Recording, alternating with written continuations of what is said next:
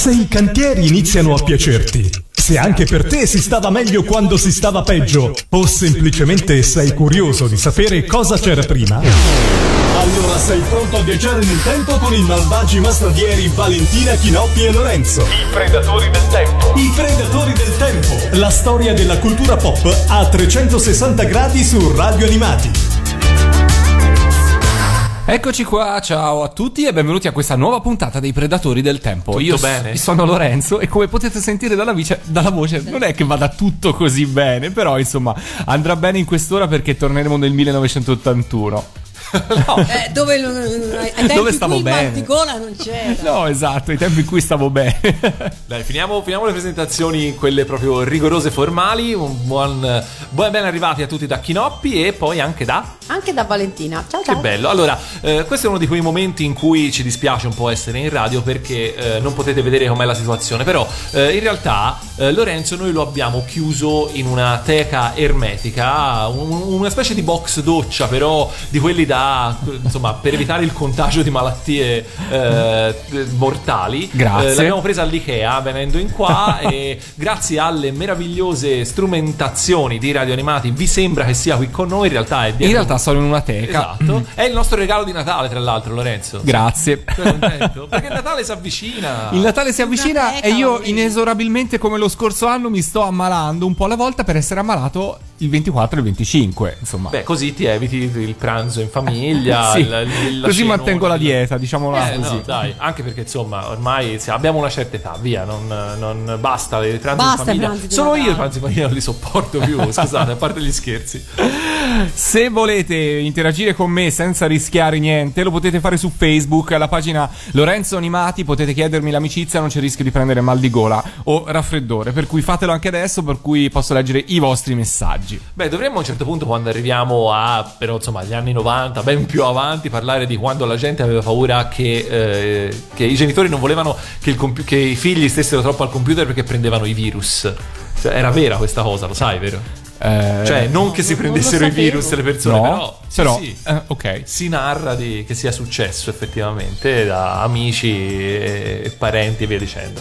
Comunque, dicevamo 1981, i contatti ce li avete, quindi eh, potete così parlare, comunicare con noi attraverso eh, i social e tutto quanto e raccontarci anche quelle che sono le vostre, i vostri ricordi del 1981. Noi eh, dal canto nostro vi parleremo un po' dei nostri, vero? Eh sì, di quello che ci ricordiamo o di quello che tornando indietro, insomma, ci piace ricordare. Quindi da cosa partiamo? Vale. Partiamo dalla musica. Oh, nella scorsa puntata abbiamo parlato del Festival di Sanremo, ma ovviamente non c'era solo Sanremo. Non c'era no? solo Sanremo. Eh no, è un bell'anno il 1981. Decisamente sì. Ehm, apriamo subito con un brano particolare di cui forse poi ehm, non so Lorenzo se puoi se hai qualche notizia perché il 1981 è l'anno in cui esce il ballo del qua qua che fu un certo. grande successo discografico di Romina Power Eh sì, fu un grandissimo successo discografico, in realtà è un brano che è stato composto da un compositore svizzero, se non sbaglio, ed è stato un successo più proprio, o meno... proprio il tipico il tipico aplomb di un brano svizzero eh. Esatto, un po' tirolese, diciamo. un assolutamente po'- sì. Esatto. Fu un, ehm, un grande successo in tutto il mondo. Di pubblico e di critica. Di pubblico e di critica, no, in realtà lo fu soprattutto in Italia perché Romina Power quell'anno faceva parte, quindi nel 1981, faceva parte del cast di Fantastico 2 e, e quindi ebbe poi l'occasione anche di presentarlo proprio all'interno di Fantastico. E il brano fu un successo perché eh, si scatenò e non solo, ehm, insomma, non arrivò a colpire solo i più giovani, eh, ma insomma, in generale più o meno tutti. Fu, fu un evento, insomma, per quell'anno.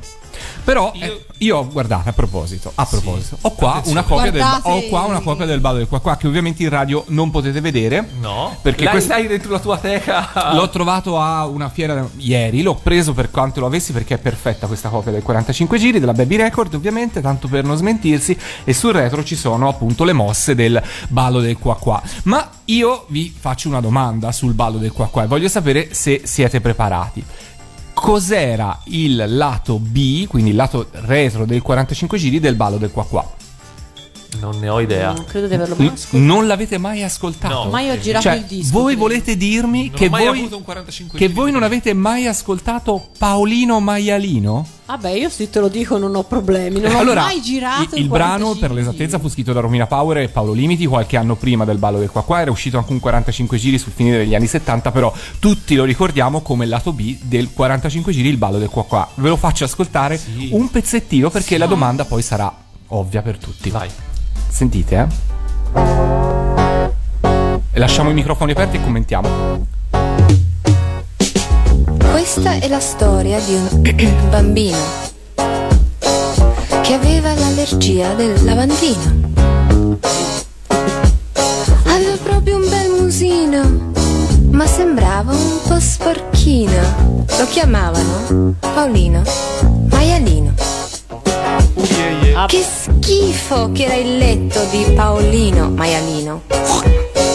Di notte ci dormiva un topolino. E non vi posso dire quanto scomodo ci stava, fin tanto che il lenzuolo non cambiava. Un giorno quello sporco di Paolino, maialino, nel parco si faceva un pisolino. Ma c'è il ritornello a un certo punto? no Ok. Perché per immondizia lo scambiò. Del ta- Durante il lungo viaggio di Paolino Maialino, la puzza gli su per il nasino. Non lo soffiava mai e sporco era assai, però capì di essere nei guai. nei guai ragazzi nonna, che era a casa affaccendata, Insomma, avete capito la mia domanda? Cosa si era fatta Romina Power prima di fare questo pezzo? Io, guarda, ho- spero prima o poi di incontrarla per farle questa domanda, perché io voglio sapere qualcosa di più di Paolino Maialino. Sai cosa? Più del ballo del qua qua, ovviamente. Sai cosa?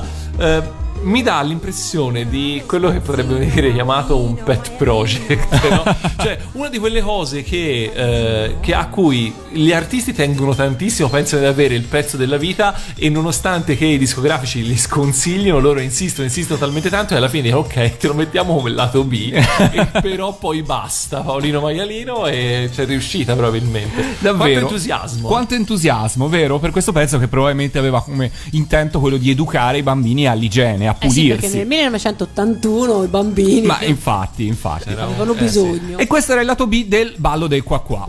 Aneddoto Ecco perché non ho mai girato il disco. E vedi?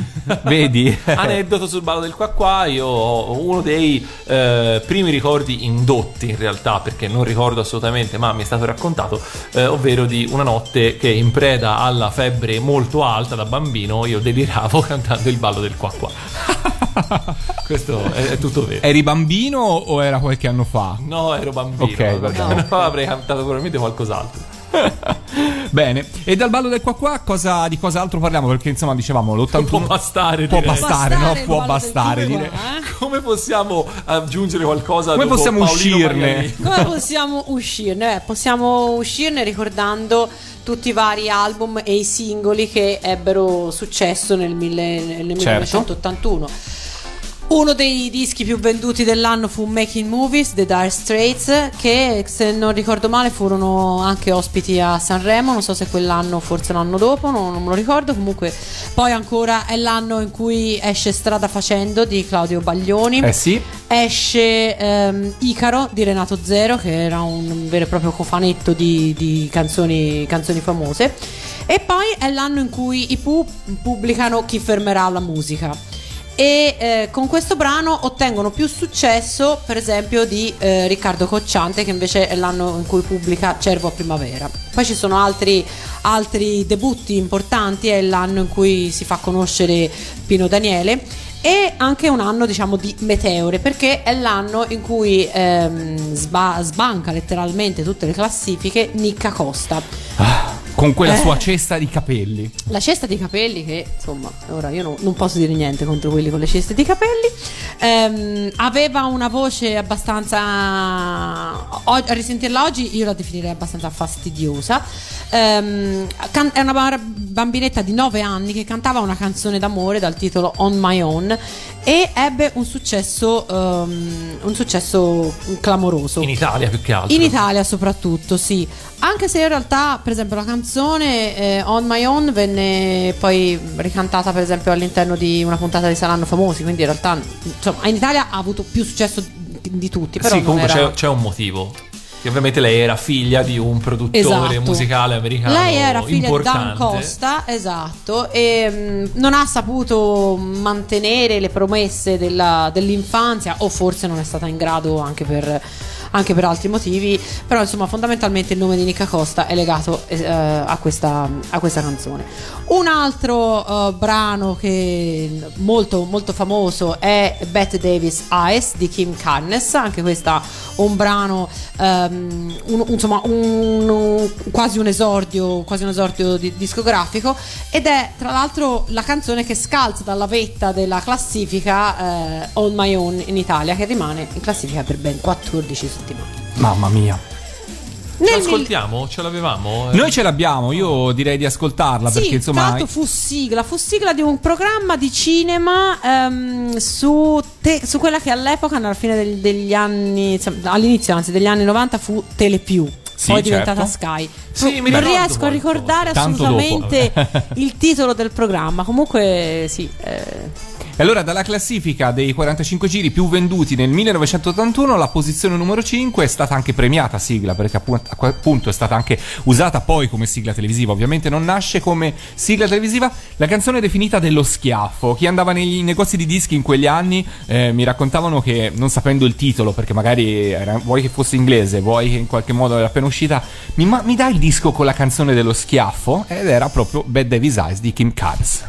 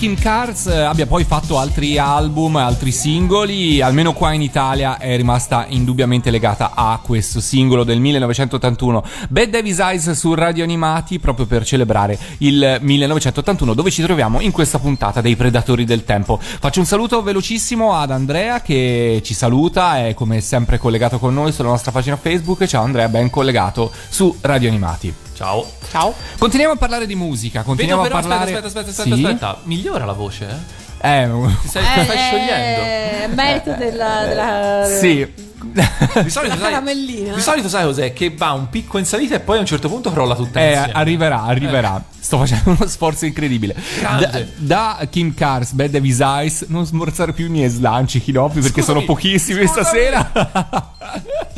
Continuiamo a parlare di musica. Continuiamo a parlare di musica del 1981, Vale. Continuiamo ad aggirarci in questo negozio di dischi dell'epoca e troviamo Che bello, guarda quanto mi piacerebbe prendere la macchina del tempo veramente e tornare, non so, agli anni 60, aprire un negozio di dischi e poi chiuderlo E poi sulla fine degli anni 80 quando il mercato iniziava comunque. No, in realtà, insomma, potrei campare fino agli anni 90 Ma tutti. infatti secondo me potresti Sì, tranquillamente. infatti, vabbè, dai. Bene, allora. Eh, quindi si diceva nel nostro negozio di dischi del 1981 ehm, troviamo la voce del padrone o il disco eh, un disco di Franco Battiato che ehm, non è il suo, il suo primo ma è comunque quello che lo ha fatto eh, sfondare diciamo così con ehm, canzoni che all'inizio sembrano sem- semplici mm, canzoncine mentre invece all'interno contengono riflessioni anche Beh. piuttosto critiche verso quella che era la società, l'Italia del- dell'epoca, insomma, considerata ehm, abbastanza, abbastanza ignorante, abbastanza prepotente, priva di, di- di- di vera, di vera sostanza. Insomma, si stava già delineando un ritratto degli anni 80, non, non proprio tutto rose e fiori, diciamo. Allora, su questo album ci sono da dire un po' di cose. Allora, l'album esce nel 1981, ma la vera e propria esplosione l'avrà nel 1982, quando arriverà a essere l'album più venduto di quell'anno. Ehm, è la- il primo album italiano a superare il milione di copie vendute, per cui insomma ehm, fu un, un grossissimo risultato per Battiato, che veniva, aveva già da qualche anno abbandonato la sua fase di cosiddetta sperimentazione, definiamola in questo modo, e veniva da due successi che erano stati L'era del cinghiale bianco e Prospettiva Nevsky nell'album Patriots, che era stato l'album precedente del 1980. Il- l'album La voce del padrone fu un successo di critica e di pubblico, perché in qualche modo fu accolto ehm, sia dalla- da- dai critici musicali come qualcosa indubbiamente di innovativo, qualcosa di, eh, che era un po' il frutto di quello che mh, Battiato era stato negli anni prima, era stato il giusto connubio fra la sua sperimentazione, le sue origini e il cavalcare la musica pop di, di quel periodo. Per cui è un album che, eh, beh, uno- secondo me è uno quei dei must have, cioè nel senso lo devi avere assolutamente a casa anche perché per quanto sia di fatto molto breve, perché alla fine i brani in scaletta sono, sono pochissimi, sono sette canzoni, quindi è molto breve come album, però sono tutti ehm, dei- delle, delle bellissime canzoni, sapete no? che negli album generalmente ci sono così i cosiddetti filler, i cosiddetti riempitivi che servono così per, per dare una dimensione all'album, ma che difficilmente poi possono essere singoli. L'album eh, di, di Franco Battiato invece devo dire che è composto da successi incredibili per cui da ehm, Centro di Gravità Permanente che fu il primo singolo estratto poi Bandiera Bianca, Cucuru Cucù insomma tutti grandissimi successi ed è un album eh, veramente bello. Fu fatto anche in versione spagnola eh, e anche se ed è Battiato è abbastanza conosciuto in, in Spagna tutt'oggi eh, anche se ovviamente non con lo stesso risultato in termini poi di vendite e di, e di popolarità. Però insomma l'album è stato veramente veramente un, un grandissimo successo tant'è che poi anche in tempi più recenti è stato inserito fra i 100 album, roba del genere, più importanti in assoluto per, per, ehm, per la musica italiana, per cui insomma in, in vette molto molto alte. E da un eh, disco che mm, potenzialmente era fatto di tutti i successi a due dischi che invece sono veramente fatti di, di- soli successi perché 1981 è l'anno in cui esce la prima raccolta Greatest Hits dei Queen che raccoglie tutti i loro singoli, tutti i loro successi degli anni 70 ed è un disco ehm, meraviglioso, ancora oggi penso non, non possa, non, non abbia sbavature, insomma se, se vi piacciono i Queen raccoglie eh, successi come Save Me, Flash, ehm, Bohemian Rhapsody, insomma è ancora un grandissimo, un grandissimo film e un grandissimo disco. E nel 1981 Simon e Garfunkel fanno un concerto eh, a Central Park in cui appunto ripropongono tutti i grandi hits della loro carriera e eh, anche da questo viene tratto un doppio, un doppio album, anche questo vendutissimo e straordinario sia per quanto riguarda eh, la musica, gli arrangiamenti, l'esecuzione. Io credo sia stato uno dei dischi che ho più ascoltato nella mia vita. Non, non so quante volte ha- ho- l'ho, l'ho messo sul giradischi perché ho, ho perso veramente il conto. Esce il secondo album ehm, degli U2, escono mh, altri, eh, ah, gli ACDC ehm, pubblicano un altro, un altro ehm, disco famoso, poi in Gran Bretagna si fanno notare i Roxy Music di Brian Ferry che tra l'altro mh, diventano, diventano famosi anche, con- anche grazie a una versione eh, di, di Giro Sky e poi ancora altre, mh, altri nomi, altre- altri centri musicali. Phil Collins, per esempio, fa eh, uscire il suo primo album solista. Quindi eh, in, Air- in Face Value si chiamava il, il disco, In the Air Tonight è il, il singolo che, che lo traina e fu un disco peraltro molto apprezzato dal, dal pubblico. Tuttavia riscosse anche qualche critica per l'utilizzo, per l'epoca considerato abbastanza blasfemo da parte soprattutto di un batterista come Phil Collins, delle batterie elettroniche che oggi Eh, credo ragazzi, siano è diventate... È il, è il futuro che arrivava e da lì in Esatto. avanti sarà un dramma. Eh, esatto, sarà, sarà il dramma. Insomma, gli anni 80 sono famosi per- perché non suonava nessuno. Esatto, e mm, in Italia eh, altre meteore più o meno mm, longeve sono state Mario Camerini con... eh, Mario? Sì, Alberto. scusa Alberto Camerini, eh, Alberto Camerini. Mario e Luigi Camerini, Mario e Luigi Camerini, Super Camerini esatto. Bros. In E- realtà, guarda, su Alberto Camerini mi permetto di spezzare una lancia, Eh. perché è vero che i suoi successi sono legati soprattutto a quel periodo lì, però in realtà lui veniva da altri album meno famosi, ma comunque importanti per la musica italiana e per eh, anche lui il lavoro di sperimentazione e una cosiddetta gavetta non da poco, per cui fu sì una meteora da un punto di vista del successo perché si stenta ad arrivare a, a metà degli anni 80 con i suoi successi, Eh, però insomma comunque io lo ricordo con, con molto molto piacere.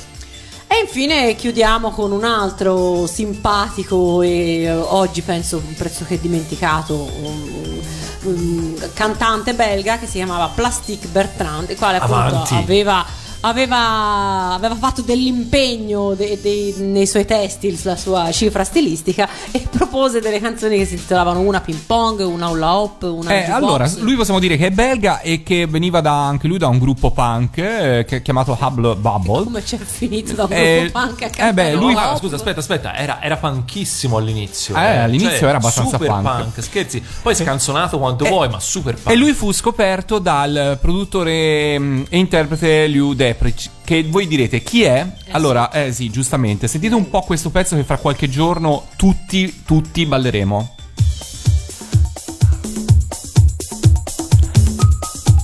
Riconoscete? Forse sì. Ah, sì. È il disco Samba, questo non so se non è proprio la versione originale, però insomma è il disco Samba dei Two Man Sound e il produttore di Plastic Bertrand era proprio, il produtt- era proprio uno dei due Two Man Sound famosi per il disco Samba.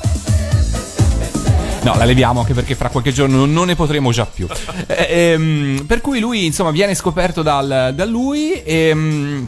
e viene lanciato al successo con i primi due singoli, Hula Hop eh, nel 1981 e Ping Pong nel 1982. Però vi dirò una cosa che forse voi non sapete. Nel 1981 ehm, un noto eh, compositore di sigle che poi abbiamo anche intervistato a Lucca Comics quest'anno, ovvero il grande ehm, Franco Fasano, eh, compose un brano che poi divenne anche sigla perché divenne sigla del, del barattolo eh, che si intitolava Chewing Gum. Ve la faccio sentire un pezzettino.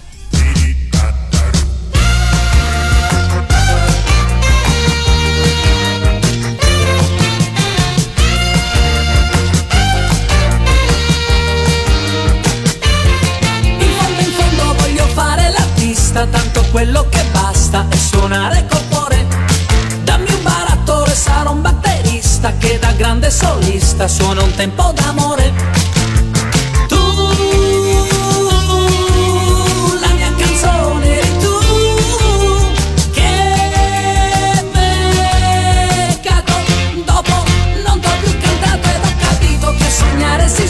Questa era Chewing Gum che Franco Fasano aveva scritto per Plastic Bertrand, che non ha mai cantato, però se ci fate... potuto era essere, molto adatta per lui ed- e si sente che era assolutamente un pezzo eh, in stile Bertrand, per cui insomma fu proprio lui. Sì, ricorda, a me ricorda un pochino vagamente Saplan pour moi.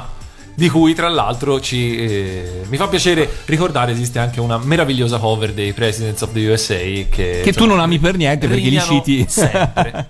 Comunque nel 2010 il eh, Plastic Bertrand eh, ha confessato ad un eh, quotidiano belga che lui era solo un uomo immagine, ovvero la voce non era la sua ma proprio quella del suo produttore, eh, del frontman dei Two Man Sound ed era stato lui a interpretare tutti i successi di Plastic Bertrand. Lui fu scelto solo perché si sapeva muovere bene e perché aveva un po' così.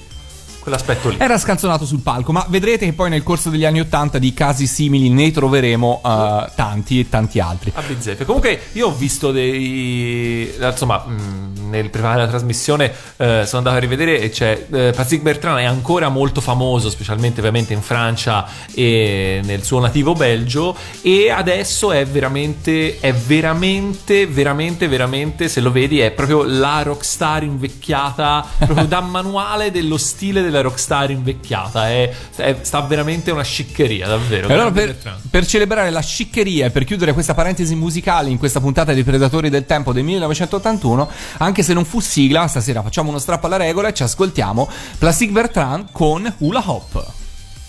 Forse, sì.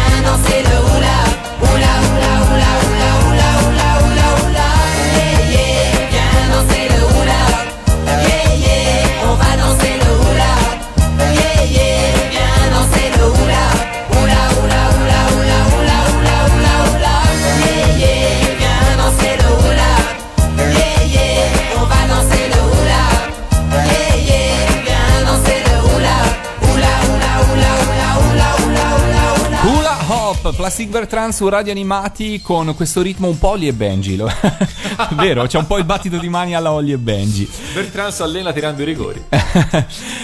I predatori del tempo, dalla musica passiamo alla televisione e in particolare passiamo alla TV privata, passiamo alla TV locale. Nella scorsa puntata, nel 1980, abbiamo parlato dell'origine di Canale 5, ma altre TV commerciali stanno scaldando i motori perché di lì a breve arriverà Italia 1, Rete 4, per cui sicuramente ne parleremo nelle prossime puntate, però insomma già nel 1981 soprattutto Canale 5 iniziava così ad affilare le armi nella lotta alla RAI. E una delle prime cose che venne messa in, in campo fu quella di occupare la fascia del mattino. Se vi ricordate l'anno scorso in Nella Radio parlammo eh, di BIS come trasmissione del, del mezzogiorno, Eh, però in realtà BIS eh, non era la prima trasmissione con cui si aprivano i programmi di Canale 5, perché l'intuizione di Canale 5, in questo caso di Berlusconi, fu quella di, come dire, andare a, ehm, a trasmettere programmi anche in quella fascia oraria in cui comunemente la RAI non trasmetteva, perché le trasmissioni della RAI iniziavano il pomeriggio.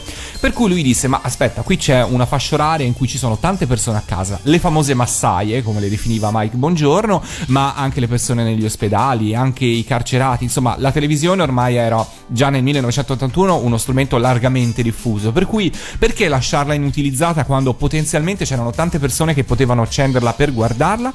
E così su Canale 5 nacque proprio nel 1981 il contenitore Buongiorno Italia.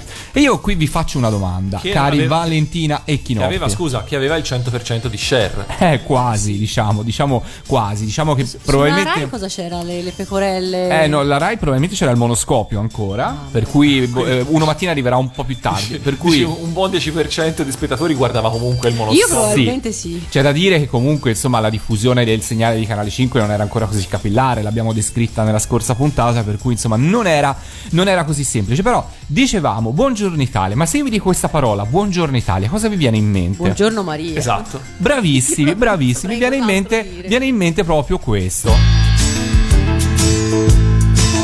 Buongiorno Italia, gli spaghetti al dente e un partigiano come presidente. Per quanto questa canzone di Toto Cutugno non sia del 1981, ma sia di qualche periodo successivo, ehm, il Buongiorno Italia che Toto Cutugno cita in questa canzone è proprio il titolo della trasmissione, cioè lui rimase colpito da accendere la televisione e vedere Buongiorno Italia, per cui da lì partì insomma la stesura di- del testo di, eh, di questa canzone e poi insomma gli ha portato eh, successo. C'è da dire che eh, il coautore di questo pezzo è Cristiano Minellono che ehm, in quel periodo già iniziava a muovere i primi passi anche nel mondo di- televisivo come autore di trasmissioni, per cui insomma era forse anche in parte un'autocitazione. Però insomma Buongiorno Italia fu qualcosa che ehm, iniziò a rivoluzionare proprio l- l'orario televisivo. A condurre Buongiorno Italia dalle 8.30 del mattino su Canale 5 c'era eh, Marco Columbro insieme a Antonella eh, Viannini. Ehm, all'interno della trasmissione si susseguivano una serie di rubriche, dal giardinaggio, interviste, lezioni di inglese, insomma era un misto eh, e si basava un po' sulla formula di Good Morning America della ABC negli Stati Uniti. All'interno di Buongiorno Italia però poi eh, c'era anche eh, Bis di Mike Bongiorno, per cui era un contenitore che partiva appunto dalle, eh, dalle 8.30 e proseguiva fino alle eh, 12. C'era anche un film all'interno, per cui era proprio una sorta di contenitore del mattino di Canale 5. Ma dalla TV per i grandi eh, un doveroso, mh, come dire, mh, riguardo e un, un accenno va fatto ovviamente anche alla TV dei ragazzi, perché in questo caso eh, non, eh, non su Canale 5, dove comunque in quell'anno, eh, come dire, debuttarono tante serie di animazioni, da per esempio i Gatchman giusto per, per citarne una di, di successo, ha ehm, i varietà con, eh, con Five ehm, e nel 1981 Cristina D'Avena incise Bambino Pinocchio per quanto poi fu trasmessa televisivamente parlando solamente nel 1982. Però nel 1981 nasce Bim Bum Bam.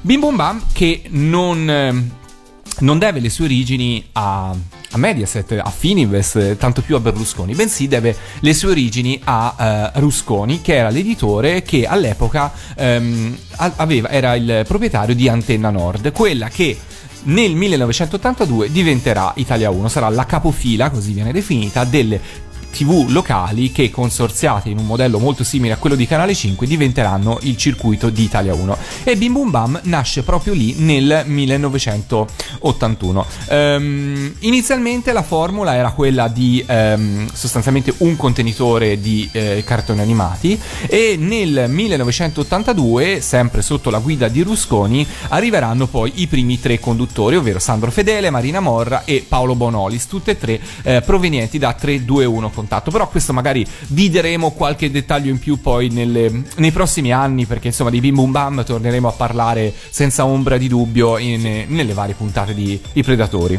Però sì, insomma, eh, ma alla fine quell'edizione del 1981 di Bim Bum Bam, eh, da quanta Italia fu vista? Allora, c'è da dire questo, che a differenza dei programmi di Canale 5, dove se vi ricordate Berlusconi aveva il pallino di farli a partire in sincrono in tutta Italia, dovevano essere uguali in tutta Italia, eh, con Bim Bum Bam non successe esattamente la stessa cosa, o perlomeno non successe con Italia 1, tant'è che persino la prima edizione con i conduttori, quindi eh, nel 1982, ehm, veniva trasmessa in, in versioni diverse, cioè per cui se a Milano e in gran parte dell'Italia, io posso per certo testimoniare in Toscana era così, eh, si vedevano Sandro, Paolo e Marina. In altri, mh, in altri in altre regioni eh, i conduttori, quindi gli stacchetti fra un cartone e l'altro, i conduttori venivano sostituiti da altri presentatori. Per cui Bim Bum Bam nel Lazio, per dire, era condotto da Marta Flavi, mentre Bim Bum Bam in Campania, trasmesso da ehm, Telecapri, da Rete Capri, aveva come, eh, mh, come protagonista Teresa Iaccarino che è il pupazzo Uffi,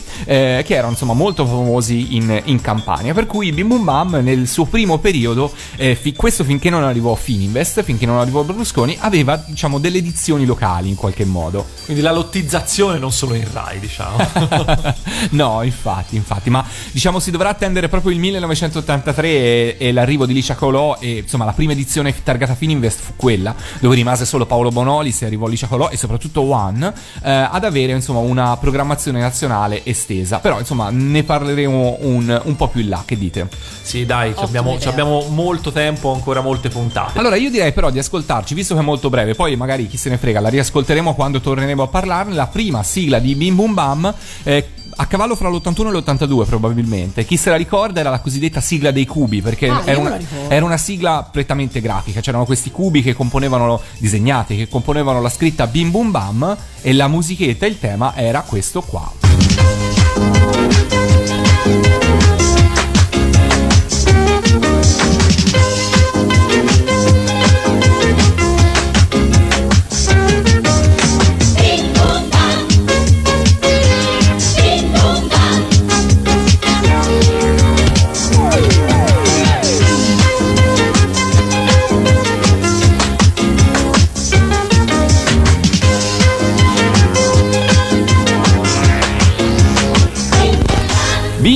Bam eh, e questa era la- una delle primissime sigle, se non addirittura la prima sigla in assoluto andata in onda su Antenna Nord. Però è strana, no? Perché è Cioè, strano? Non sa di Bim Bum Bam, no? Ma a me sai, l'ascolto è più, più l'ascolto più mi piace. Sì. Per adesso non siamo mai riusciti a risalire a chi fosse Ah. il compositore e chi, l'ha- chi l'abbia realizzata, però eh, io la trovo carina. Era so. un po' inquietante forse le immagini della videosigla. Ma vale? Allora, io devo dirvi una cosa. Io mh, ricordo benissimo quando iniziò eh, a essere trasmesso in, in Toscana. Solo che io le prime, quantomeno le prime due puntate, la sigla no- io non riuscivo a collegarla a qualcosa con i cartoni animati, con qualcosa per bambini. Per cui la. la- cambiamo canale in questo quando c'era questa sigla per dire per cui boh è strana ora riascoltandola ora mi piace molto ma Ah, io la trovo, la trovo moderna, la trovo carina. Boh, però è vero che all'epoca si sperimentava di più, eh. cioè adesso le sigle sono un po'. Lasciamo perdere i cartoni animati, però anche i varietà, eccetera, eccetera. Le sigle sono un po' eh, molto più studiate, quindi sai esattamente ascoltando la sigla eh, a che più o meno tipo di programma si rivolgono. Invece all'epoca no, cioè se si pensa anche bis, effettivamente non è che sembra esattamente un pezzo che presenta un quiz. Non lo so se, se anche per quello, se anche per voi è la stessa cosa. Sì, Sì, sì, è vero. Eh, diciamo che si sperimentava di più. Io su questo mi trovo, mi trovo abbastanza d'accordo. Sai, per- sai cosa? Probabilmente c'era anche meno l'abitudine a importare i programmi dall'estero, per cui c'era più voglia di creare qualcosa di proprio, di italiano, per cui c'era un po' più di creatività, c'era un po' più spazio alla creatività, si era un po' meno imbrigliati nei format. Io questo, questo lo penso senz'altro, insomma. Per cui, insomma, nel 1981 comunque si gettarono le basi di quella che è diventata poi la trasmissione per ragazzi ehm, più eh, longeva, o quantomeno sicuramente più famosa d'Italia e andrà avanti eh, per tanti, tanti, tanti anni. Apro una parentesi a proposito di Bim Bum Bam, eh, lo, lo abbiamo postato in questi giorni sulla nostra pagina Facebook. Di Radio Animati è in uscita un bellissimo DVD realizzato da- dalla nostra Diana Rusciano insieme a Francesco Piccardo per TVpedia dove potrete rivedere una bellissima e lunga intervista al gruppo 80 eh, Marco Columbro e- ed altri personaggi che hanno fatto la storia di Bim Bum Bam. Eh, il tutto è stato girato a Parma l'estate scorsa alla presentazione della mostra per cui se volete veramente un documento di storia della televisione di quegli anni lì di poco dopo se non altro eh, procuratevelo perché è una tiratura limitatissima e- ed è veramente molto bello. Vedere i pupazzi animati da loro vedere il retro le scene eh, lì Marco Columbro che ha raccontato veramente anche quasi emozionato quello che è successo per cui insomma visto che siamo a parlare di Bim Bum Bam mi fa piacere ricordarvelo anche perché insomma tra i collezionisti è una di quelle cose che poi andrà a ruba.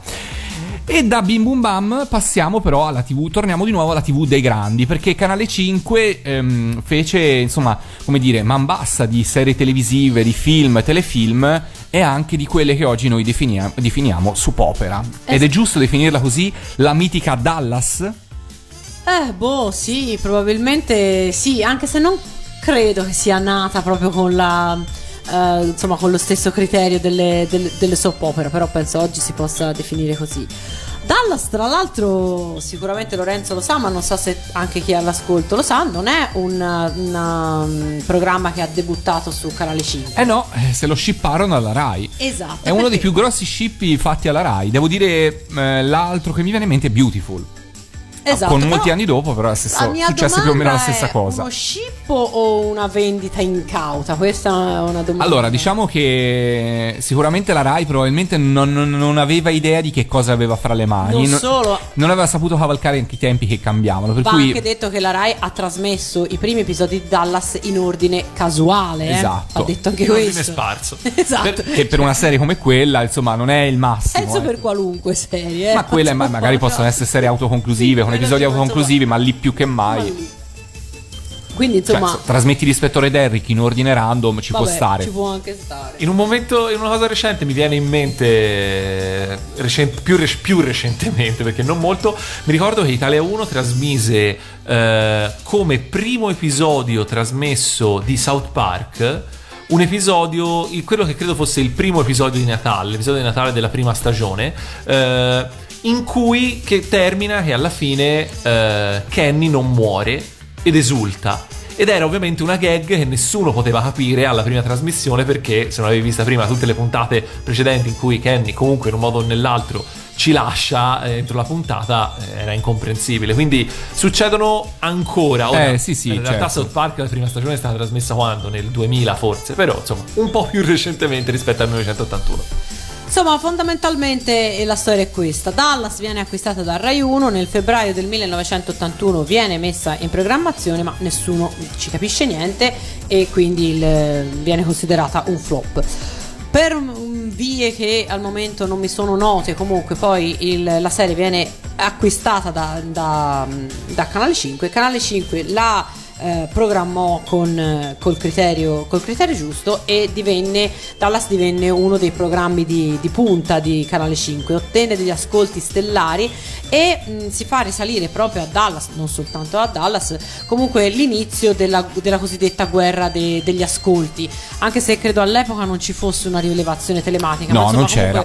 già eh, insomma già comunque c'era la consapevolezza che si poteva ehm, che, che- che- il pubblico di Canale 5 e il pubblico della Rai potevano, poteva essere mh, indotto a guardare uno o, o guardare uno all'altro Dallas è, è- è molto particolare, è una soap opera perché comunque racconta mm, la storia di due famiglie si mm, eh, di due famiglie rivali.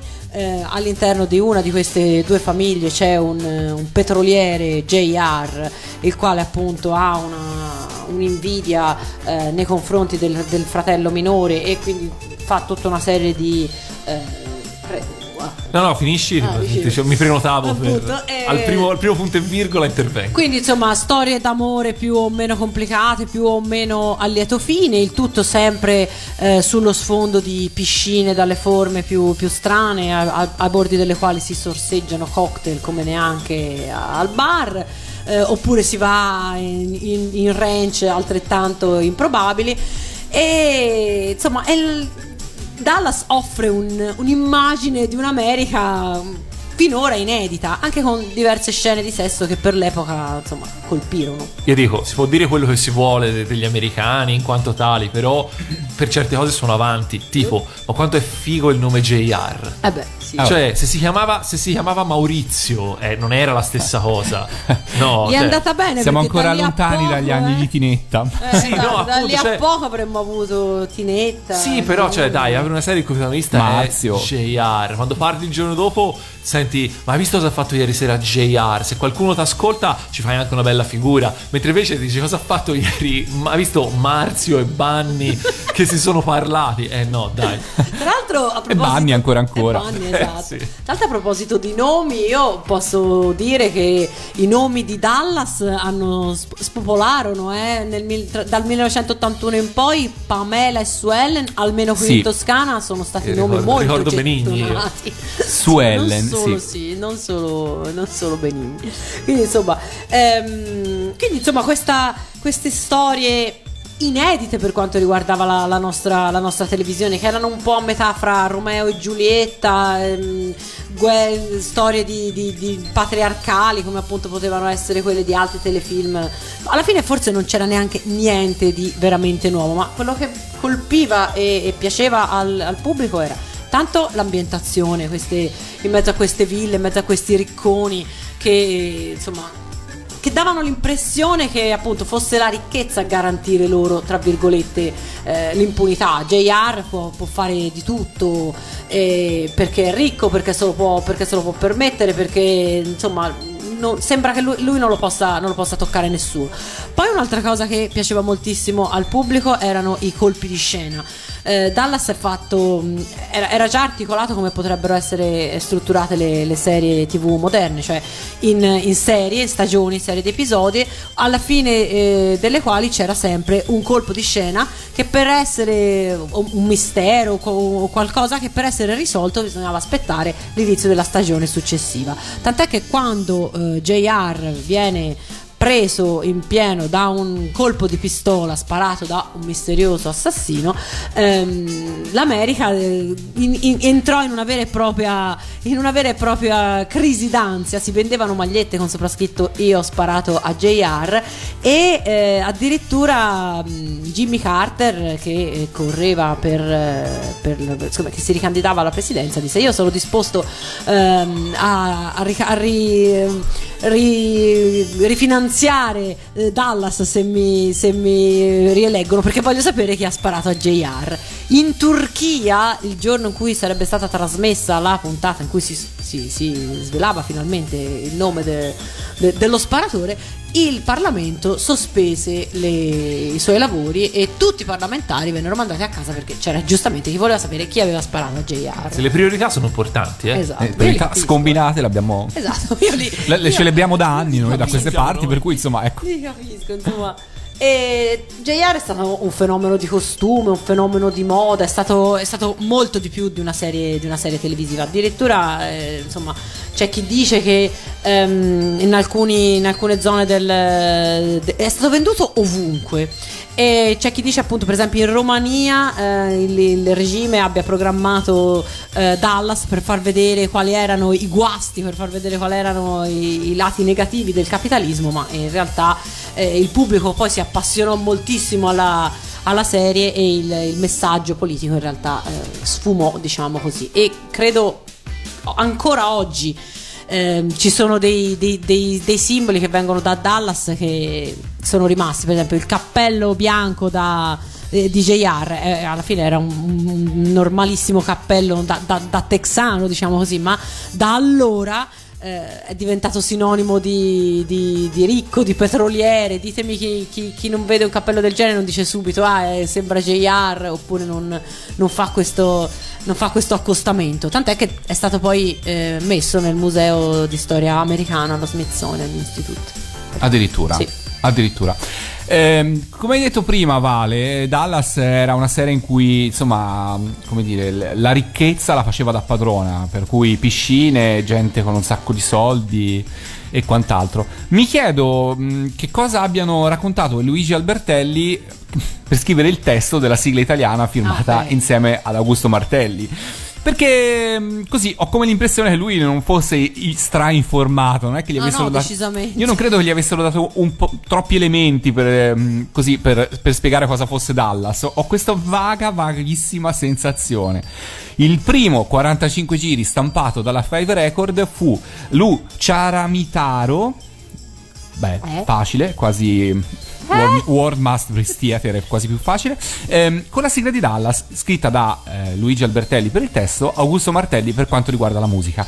E io credo che. il- io ho l'impressione che non avesse seguito la serie. credo di no. No, Direi di no. sentiamocela. Dai.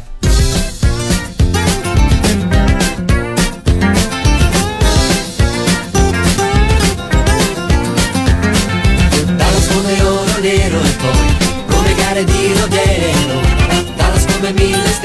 blu e fumanti ribotelle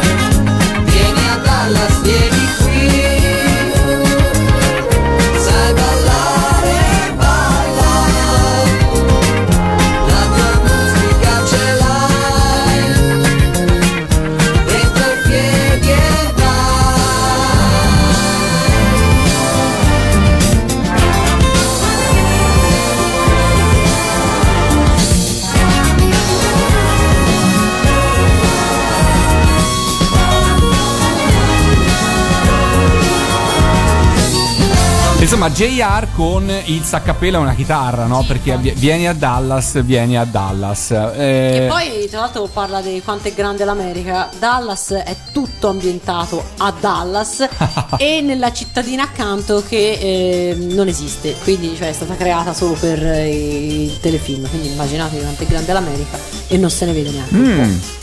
Vabbè, è così, però insomma il pezzo è carino, non Il c'entra, non c'entra effettivamente carino. niente. Eh. Ni- nie- ma proprio niente. Di, di- più di Bo e Luke che di Dallas. Eh, ma secondo me lì è stato fatto un po' in serie la cosa, anche perché Hazard è dello stesso anno, per cui insomma. Esatto, uguale. Sarà eh. uguale, no, È la la serie. stessa cosa. Eh, sì, esatto, sì. Anche lì c'erano due fratelli, insomma. Sì, è. Fondamentalmente è quello. Spazio alla nostra rubrichetta, che dite? Vai. Vai. Signore, signori e signori, vi presentiamo l'angolo di ottobre! Allora, di che No, fammi sentire ancora un po'. Che eh. Dai. La, la, la fagli solo proprio presto. Ok, dai, poi. Dai, Don't grazie. worry. Beh, sì, effettivamente. Un po'.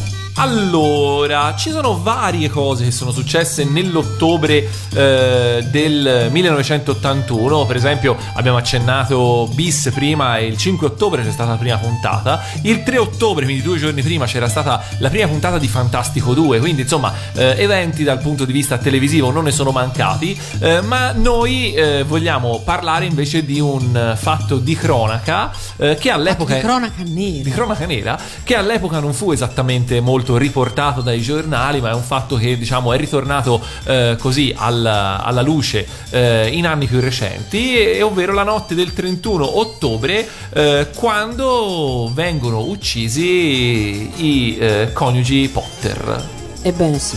Vale Potter, Potter. quei Potter Quei Potter. Il Vale, 31 va- ottobre del 1981 è la notte in cui voi sapete chi, perché non deve essere nominato, eh, si presenta a Godric's Hollow, un villaggio gallese, e con l'intento di uccidere James Potter, che era un mago ed era membro dell'Ordine della Fenice. Il suo intento è di uccidere lui e il figlio.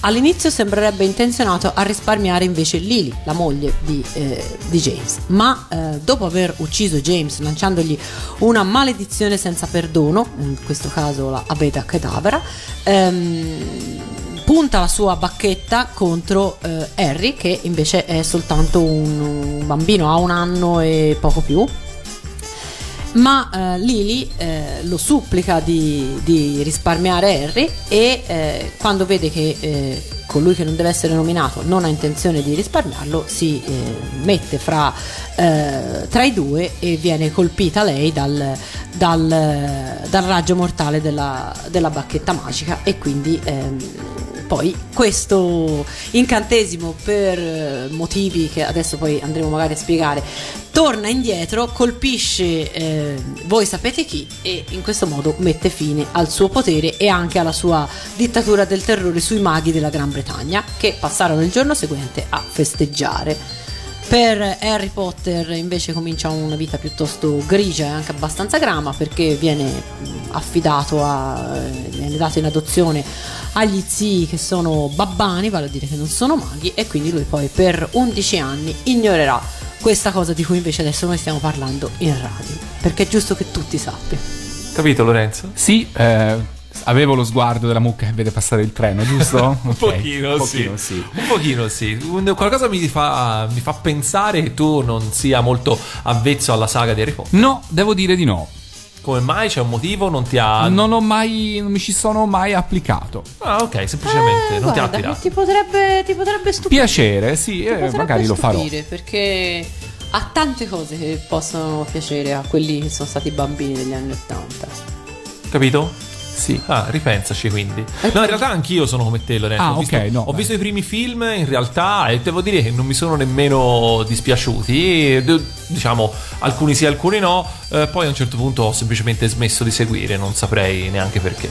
Io invece ho letto i romanzi prima di tutti, e prima di, di vedere i film, che i film non mi sono piaciuti, devo dire la verità, non ce n'è, forse salvo il terzo, ma gli altri mi hanno tutti abbastanza annoiata, non hanno, veramente non hanno, secondo me, nulla o quasi della magia che invece hanno i romanzi. I romanzi sono, sono una meraviglia, io quando sono, ricordo benissimo di, eh, appunto, quando uscivano e le- le- quella sì che era un'attesa, altro che JR, eh, cioè quella sì che era un'attesa che, che vivevo in modo spasmodico, al punto che quando uscì il quinto romanzo, eh, per disposizioni boh, editoriali, non ho mai capito, insomma non poteva essere venduto prima delle 17 del giorno appunto 31 ottobre. Ehm, però io all'epoca no, alle 17 non, non potevo e quindi mi presentai alla libreria ehm, la mattina e proprio credo di aver fatto una scenetta deprimente, vi prego. E te l'hanno venduto? Sì. Vabbè, perché mi conoscevano. Comunque mi hanno detto: "Ah, mi raccomando, non lo fare vedere a nessuno. Eh, però sì, in realtà sì. E te subito il selfie, No, non esistevano neanche i selfie eh? all'epoca. Vale, ma non ti ho chiesto una cosa ora, visto che stiamo divagando e non siamo nell'81, insomma. Ma i lavori? I lavori? Ah no, vado. Perché hai tirato fuori questa cosa? I lavori procedono malissimo, sono fermi. Ieri la folla inferocita ha divelto la, la- la sbarra del cantiere ed ha attraversato il cantiere. Ma tu eri lì? No, io non c'ero. Ma davvero? Sì, l'hanno detto anche a- al TG oggi. La gente veramente è impiperita, non ne può più. Comunque scusa Vale, E- Vale scusa. Allora, buon Natale intanto. Grazie. Ora io devo parlare al microfono. Ti chiedo di aprirlo da questa posizione, così. Allora, è il mio sì, regalo di. Natale. È molto poco radiofonico, ma dopo vi prometto che posto una foto e capirete che tutto questo ha un senso. Una- la- il primo, eh, Eh, che meraviglia. Apri, apri, apri. il primo Aspettate, unboxing Direi- radiofonico. Primo unboxing Ti, radiofonico. ti re- ti reggo la busta. Attenzione. Allora, bei, bei momenti di radio. bei momenti di radio possiamo togliere la base. Sto aprendo, devo descrivere. Sì, sì, cos'è? Allora, è un rotolo che ha tutta, l- l- l- l- ha tutta l'impressione di essere un rotolo tipo di, di, di Scottex. Cos'era? in Sì, no, vabbè, no. Sì, non ma è- aprilo, dai. Aprilo, sfilalo. Ok. Lo sto aprendo Ed è ed è l'action figure ed è l'action del. figure del vecchino che guarda i cantieri. Esatto, Posso dell'umarello. colorare? È tuo. No, è già così, è già colorato di suo. No, io lo- lo- lo lo lo- puoi colorare se vuoi. Sì, puoi fare quello che vuoi. È Oh, tuo, te lo regalo. è però quando l'ho visto, eh, questo l'ho trovato online. ehm, The Fab Lab mi pare si chiami. eh, ed è stupendo, vero? Non si può fargli una foto. farli. Certo, facciamo una foto dopo la postiamo sulla nostra pagina. eh, sulla nostra pagina Facebook. I miracoli delle stampanti 3D. Vero? I, i- i miracoli delle stampanti 3D. Però non è giusto, deve esserci anche la versione femminile. Perché Eh, l'umarella. Eh, ma te, infatti, ma tu quando non puoi lasci lui, capito? A guardare il, il cantiere. Facciamo una pausa musicale, visto che siamo in tema natalizio. Nel 1981 è Jingle Bells con Ether Parisi. Che ne dite? Vai. Yes.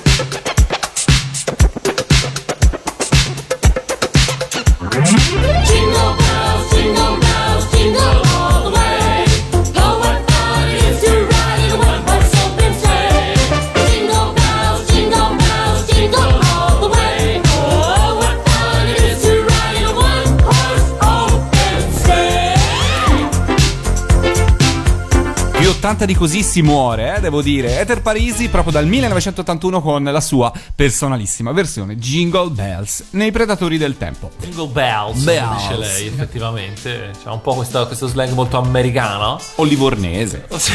Dipende. È bello. Allora, eh, andiamo avanti perché dalla magia dei maghi di Harry Potter alla del magia, Natale. alla magia del Natale del Parisi alla magia del, eh, dell'animazione, ovvero parliamo di cartoni animati e come ogni anno facciamo una carrellata su quelli che sono eh, i, gli anime usciti in Giappone nel 1981.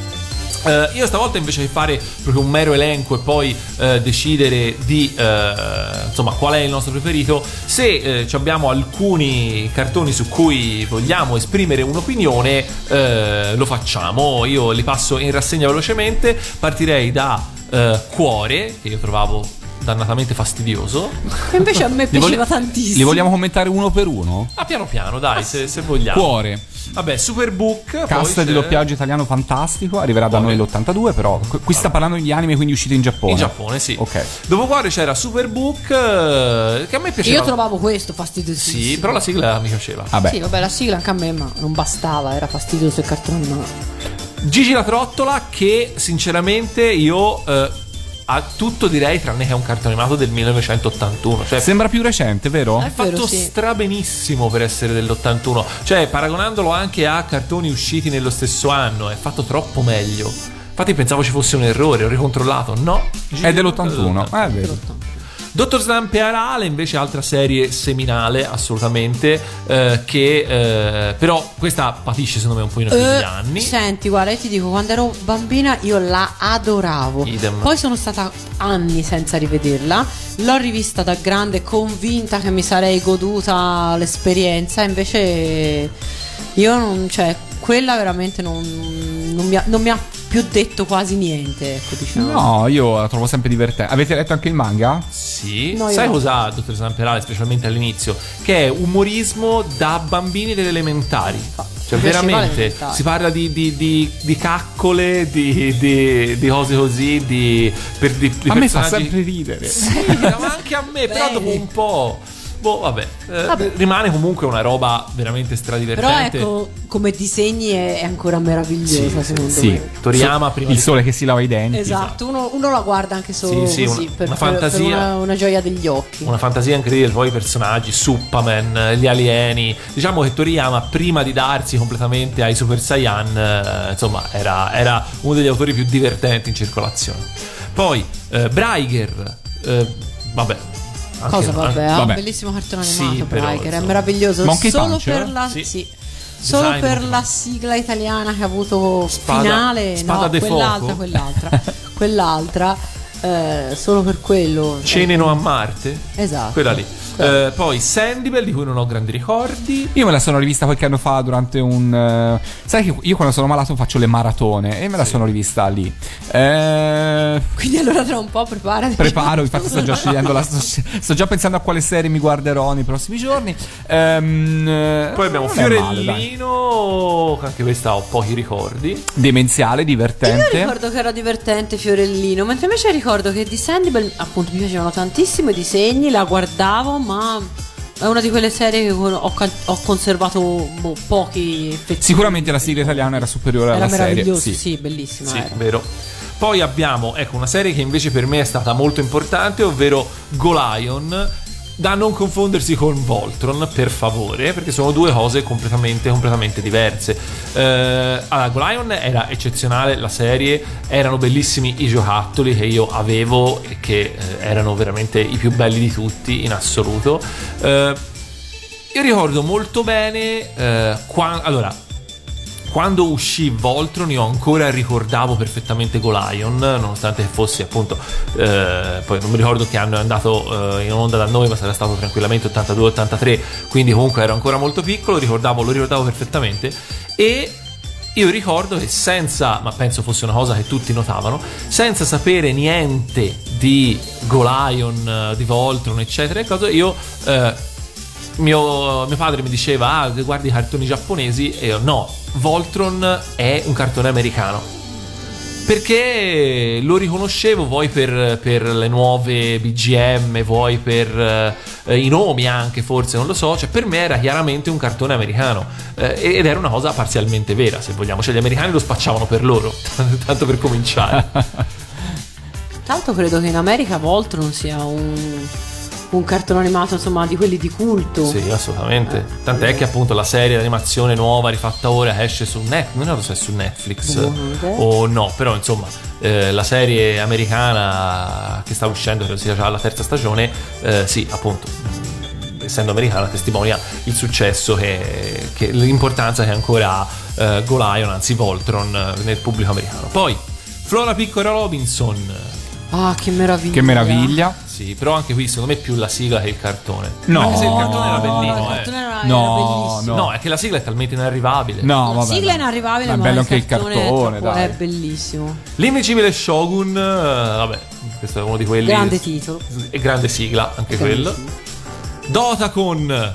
È che io, ecco. Do- Allora, io Chi do- mi, chi mi ricorda un po' la trama di Doc- Dotacon?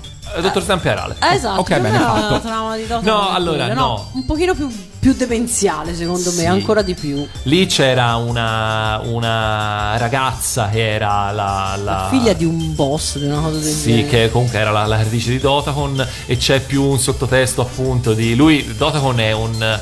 È praticamente ha il eh, Ga- Gakuran, mi sembra si chiami, quindi il- la, la divisa, La dei- divisa dei, da- dei, dei- dei teppisti del liceo, eccetera, eccetera. Eh, però insomma, mh, sì, poi alla fine in realtà c'era Capone Gorilla e tutti questi personaggi meravigliosi e soprattutto c'era la piccola eh, Ciopico che a parte era doppiata in maniera eccezionale in italiano ed era eh, non ricordo chi era la doppiatrice ora come ora mi, mi sfugge il nome però insomma se la sentite poi è assolutamente inconfondibile e- ed aveva mm, insomma era divertente a me piaceva molto ero uno dei pochi Poi, No, no, anche a me piaceva Ah. tantissimo Dotacon. Belle e Sebastien. sì No, mm, che- no Posso dire no, ma, ma no. è un po' due Ecco, eh. insomma no Sì, due, Due. Eh, Anche tre. Nino il mio amico ninja Che eh, a me piaceva tantissimo. Che è- secondo me è sempre stato un crossover fra Doraemon. Eh, Ma eh, penso sì, più o meno. Eh beh, fosse- c'è molto di Doraemon in Nino. Sì, sì, anche di Carletto se E vogliamo. anche di Carletto. Vi ricordo che l'altro paese in cui Nino, il mio amico ninja, ha avuto successo, addirittura più successo che da noi, è l'India, dove addirittura ne è stata eh, prodotta una terza serie di realizzazione indiana, ma insomma sempre sotto la supervisione del- dei giapponesi. Che di ninja. E da noi di puntate Nino ne sono arrivate pochissime. Sì, eh, Un vero peccato. In compenso, chi ha letto 20th Century Boys poi si è, si è ripreso con una dose di, di Nino il mio amico ninja eh, extra. Eh, poi Hello Spank, altra serie favolosa. Che a me all'epoca piaceva tanto. Sì, secondo me è una di quelle serie che comunque non sente il passare del tempo. No, cioè, nel senso, al di là della qualità con cui è stato realizzato o meno, però secondo me la trama è sempre praticabile, insomma. Sì, alla fine era un po' una via di mezzo tra uno shoujo, perché di fatto era uno shoujo, no? Se, se- se ci pensiamo, perché Beh, era. Insomma, la protagonista è femminile, quindi insomma c'era tutto questo tema della solitudine, eccetera, eccetera. Eh, però era anche molto divertente per via di Spank e tutto il livello animale. C'è da dire che questa è una delle serie, secondo me, in cui l'adattamento italiano un po' sopra le righe l'ha eh, valorizzata ulteriormente. Eh Ah, sì, sì, perché E non sì. è solo il valore girellaro della cosa, quindi del ricordo, ma credo che insomma sia stato fatto un ottimo lavoro. Ricordiamo per chi non lo sapesse che in realtà Spank non parla nell'originale. è vero, solo nell'edizione italiana parla. Poi E eh, come to- parla? Eh beh, esatto. Eh, beh, Con la voce di vogliamo Luis toglierci Visio. eh, Poi insomma, vogliamo toglierci Tora Kiken. Eh, cioè, no, Sandro no, Pellegrini, ma ovvero la voce di Gigen me, anche. infatti era cioè è bellina è lo Spank è una di quelle serie appunto potrebbe essere proposta oggi e credo piacerebbe Abbiamo poi Godmars, che vabbè, eh, la ricordo veramente poco. che invece io l'ho, ho rivisto di recente e devo dire a me piace mi è piaciuta molto più adesso che non all'epoca Ah, bene, beh, buono a saperlo. Allora magari do due lì. Calendar Man, e qui invece siamo sui grandissimi classici. Eh, siamo anche- sul podio direi Vabbè, qui Calendar Man, ragazzi, le, le- le- le macchine del tempo lo sapete che sono tra le mie serie preferite. E questa purché non, eh, non sia per me a livello di Yattaman per una questione d'affetto e anche non sia a livello di Yattaman proprio in generale per il mondo perché insomma le, le, le Yattaman è il simbolo delle Time Bokan eh, Calendar Man anche lì la- l'edizione italiana, il doppiaggio italiano ha delle, delle perle che non, mi, che non riuscirò mai a dimenticarmi, però le cose più belle sono ovviamente le scene in cui i, i vari settembre, ottobre, principessa domenica e principessa lunedì sparlano alle spalle di King Star dopo aver perso. Eh sì, quello è bello. e, lui, e poi vengono pugni. Quindi aspetta, Se ne accorge tutte le volte. tu Beh, tra beh, Yattaman e Calendar Man preferisci Yattaman? Yattaman. Te invece loro? Eh, forse Yattaman anch'io. Io invece Calendar Man, invece vi dirò. Ce n'è una per tutti. Proprio perché invece secondo me Yattaman aveva meno di questi spunti. beh. Poi abbiamo Ulisse 31. Io qui Questa forse- è, sono- Io, io vi dico questo di Ulisse 31. Ma io- aspetta, eh. voglio dire un'esattezza. Ulisse 31 fu la famosa serie che persino nel- in Giappone non è stata Esatto, trasmessa, vero? esatto. L'hanno dovuta ripescare dopo quando lui è diventato famoso e... Sì. Esatto. Arachi, sì. e... Io... Io posso dire questo, io conoscevo la sigla di Ulisse 31 Passo. perché ce l'avevo su un- una raccolta di, di- del- di quegli anni lì, Una quindi del- su una cassettina degli anni del- dell'81, massimo 82, ma non avevo mai visto il cartone animato, il cartone animato l'ho visto dopo. E non riuscivo a capire come era possibile che un cartone animato recente avesse una sigla vecchia, quindi dentro nella mia testa di bambina si erano formate delle teorie che avevano a che fare con esatto, che avevano a che fare con eh, le distorsioni spazio-temporali, invece poi appunto No, scoprivo non che ancora. La, la sigla era stata era stata co- commissionata, è stata realizzata, ma poi il cartone animato andò in onda molto dopo. Chiudiamo con le ultime due serie che sono veramente antitetiche perché da una parte abbiamo eh, il peggio del peggio, ovvero D'Artacan. Eh, scusate questo giudizio così tranciante, ma allora D'Artacan eh, non mi mettere la sigla con versione cani perché la versione cani no. Oddio, vi rendete conto? Che poi non è nemmeno la versione cani, è Il utilizzatore che abbaia. Diciamo che stiamo andando nella zona strumenti strani, poi ne avremo un altro fra poco. Sì, esatto. Che poi non È una assomiglia tastiera che abbaia. Sì, che vagamente di cosa abbaia. di, di Vabbè, insomma, Insomma, andiamo avanti. Vabbè, il cartone era brutto, la sigla era brutta, mi dispiace per i fratelli De Angelis, ma è la verità. Eh, e dall'altra parte invece inizia la sua trasmissione che andrà avanti per anni e anni e anni, perché stiamo parlando di una serie lunghi- lunghissima, Urusei Yatsura, ovvero la Mu, che insomma tanti, tanti giovani ha instradato sulla via dell'animazione giapponese e comunque parlando di serie divertenti, ragazzi, la Mu è molto divertente. Poi si può discutere su un sacco di cose, magari quando ci arriveremo, non ricordo esattamente di che anno è, potremo fare un discorso più approfondito su Beautiful Dreamer, che è stato un film fondamentale a, in un sacco, a un sacco di livelli. Però insomma, la Mu è prima di tutto una delle serie, a mio parere, più divertenti e a livello di puro divertimento mai, mai, mai eh, eguagliata da Rumiko Takahashi. Sono d'accordo. Sono d'accordo, come, come darti torto. Perché con Ramma ci ha riprovato, ma era secondo me in certi punti una pallida imitazione. E secondo me il manga è ancora più divertente se possibile. Sì, è vero, è vero. Dobbiamo fare la scelta? Dobbiamo scegliere uno a testa? Se vuoi, Vale. Beh, scelgo Calendar Man. Gabri. io indeciso, purtroppo sono indeciso, cioè Golion è stato importante, però io mi divido tra Calendar Man e Gigi la Trottola. Addirittura. Io fra i due scelgo Gigi la trottola. secondo Quindi me. è un ex equo. un ex equo, sì. Quindi vince la Mu.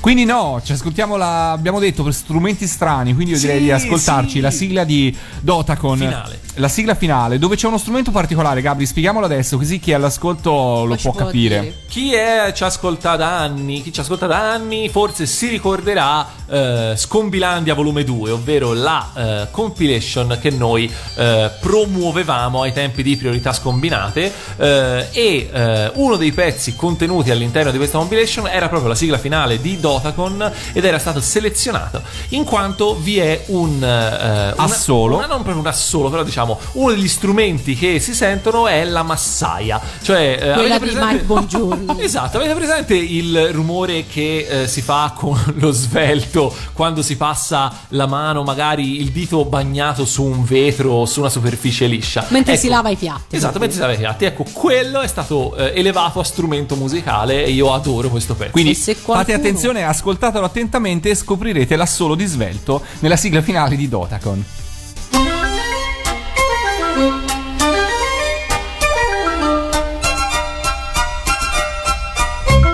今日はいっぱい楽しかったっちょ」「みんなジャピコの仲良しだったもん」「みちるちゃん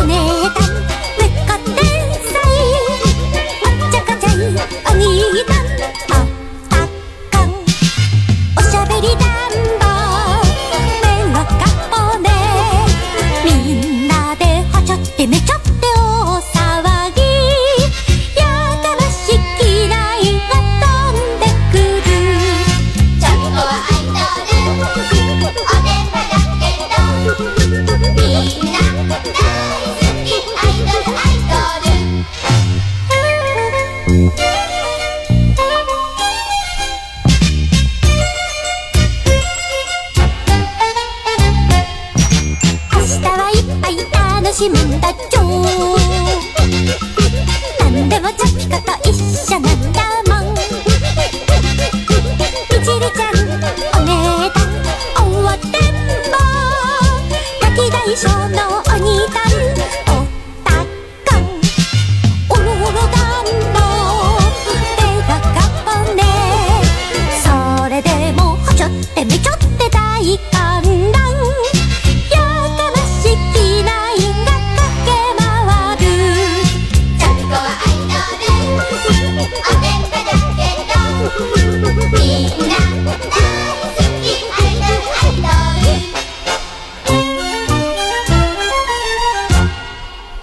La massaia, la massaia. L'assolo di Massaia è una delle cose più belle.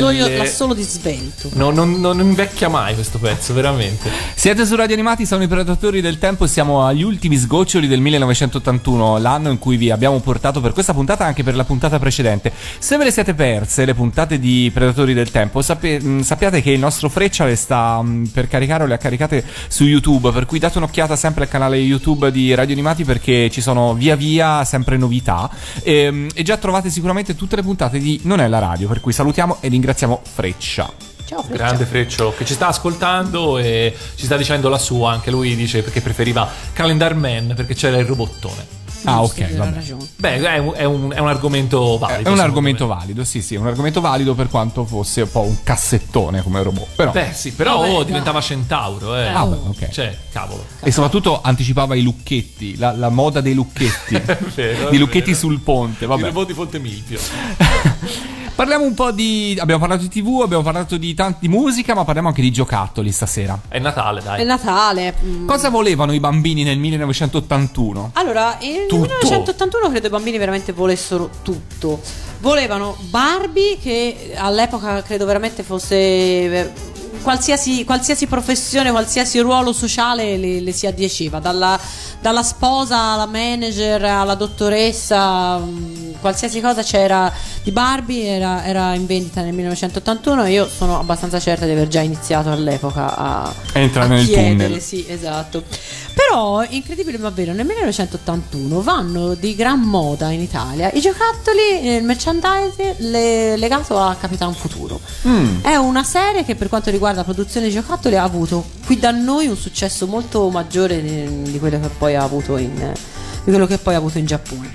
Ai bambini piccoli venivano regalati del- dei giochi, boh, una cosa a metà fra il meccanico e, e non saprei definirlo, erano tipo orologi giganti, tondi, in cui si tirava una cordicella e una lancetta girava e si fermava sull'immagine per esempio di un animale e si sentiva eh, il suono di, quel- di quell'animale lì.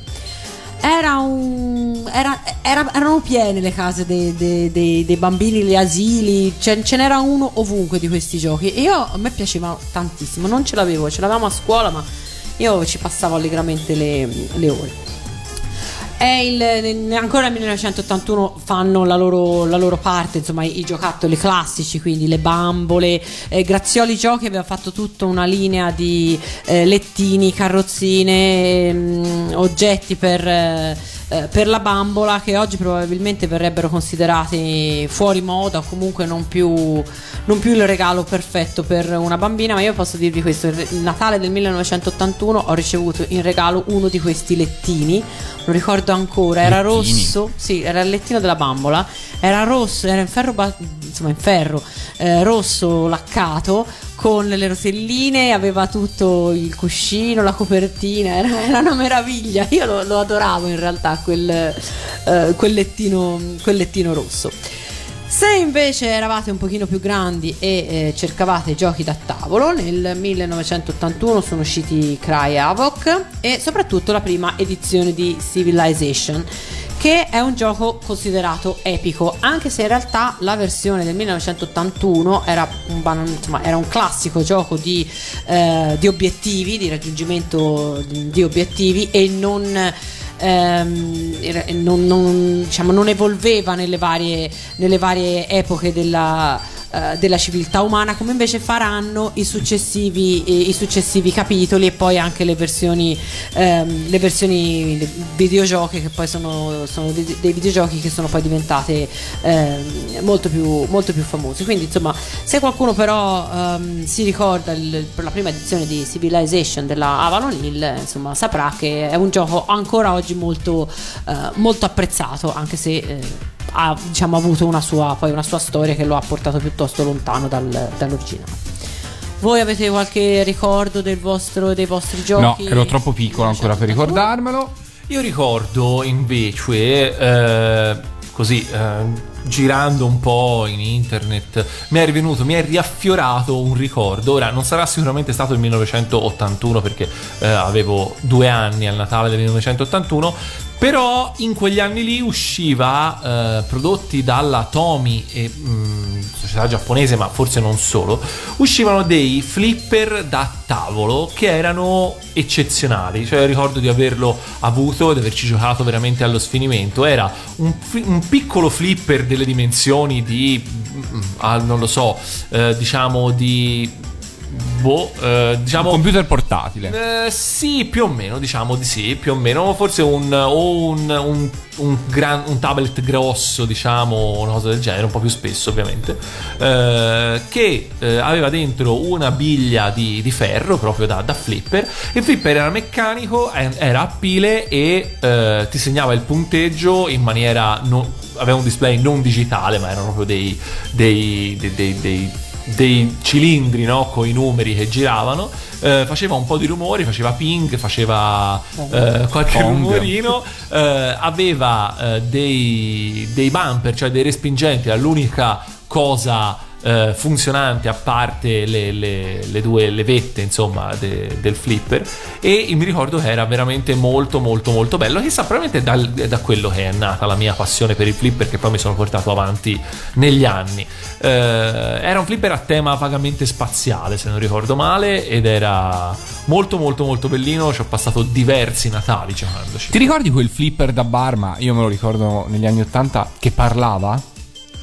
Io mi ricordo un flipper dove c'era una voce femminile che quando facevi schifo ti diceva con questo punteggio è meglio non commentare. veramente non Davvero una cosa del genere? sì. Questo non me lo ricordo. Sì, una ricordo. roba del genere, era umiliante. Io l'unica, l'unica cosa di questo genere qui è mi ricordo i punching ball a Luna Park. No, no, no, no, io ricordo il flipper e ho un vago ricordo che ci fosse una specie di roba tipo una farfalla sopra, questa donna tutta disegnata e parlava e, e Ti commentava. offendeva. No, ti offendeva se facevi schifo, però mentre giocavi ti diceva tipo bravo, roba del genere. Però mi ricordo che se eri particolarmente schifoso ti diceva con questo punteggio è meglio non commentare. E questo era veramente umiliante perché Il poi flipper comunque in mezzo al bar che tutti si giravano, vabbè.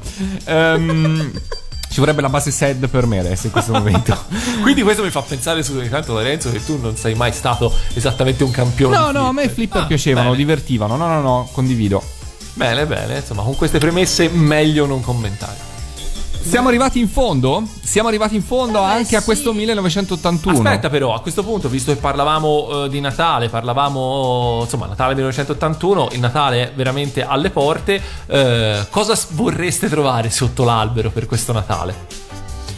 Io vorrei trovare sotto l'albero il libro, quello dedicato ai doppiaggi Disney, quello mm, scritto da Annunziante Valoroso. bello. Che, ho, che ho di là, devo ancora Eh, lo iniziare so. a leggere, ma deve essere molto molto bello e salutiamo Annunziante.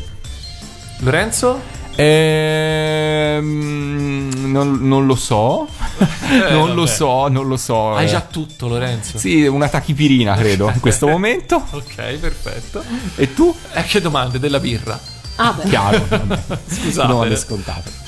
Allora, noi ci fermiamo con i Predatori del Tempo, termina qua questa puntata, ma proseguiremo altri viaggi spazio-tempo subito dopo le vacanze di Natale. La prossima settimana, lunedì, sarà il 25, per cui la programmazione di Radio Animati sarà un po' stravolta. Quella dopo sarà il primo di eh, gennaio. Radio Animati festeggerà 10 anni, per cui insomma. Bella ricorrenza, ma ci sarà modo poi di festeggiarlo meglio. Ci ritroveremo a gennaio, saprete più avanti la data esatta, con altre puntate. Proseguiremo ovviamente dal 1982. Per cui ci fermiamo per quanto riguarda i Predatori del Tempo, per giusto il tempo delle vacanze natalizie, ma poi insomma ripartiremo per altri viaggi eh, spazio-tempo. Eh, in questa settimana mi sentirete più volte perché insomma mercoledì sarò in, in diretta con Giorgio Vanni da Milano e poi ci saranno altre messe in onda, per cui se eh, me- mentre ci ascoltate mercoledì è già passato andate su www.radioanimati.it per conoscere le altre messe in onda. Beh, Lorenzo, diciamo che con, con la gola e nelle condizioni in cui è proprio la settimana adatta per andare a fare una diretta a Milano dove è meno 600. Meno 600, sì, infatti, ma farò di tutto per passare nuovamente quest'anno il Natale a letto malato. Per Bene, cui insomma mi ci sto impegnando. Bravo, Lore. Bravo, Un impegno concreto. Eh sì, davvero. Allora, è tutto da parte di Lorenzo. È tutto da parte di Chinoppi. È tutto da parte di Valentino. Ciao e alla prossima. Ciao ciao ciao. ciao.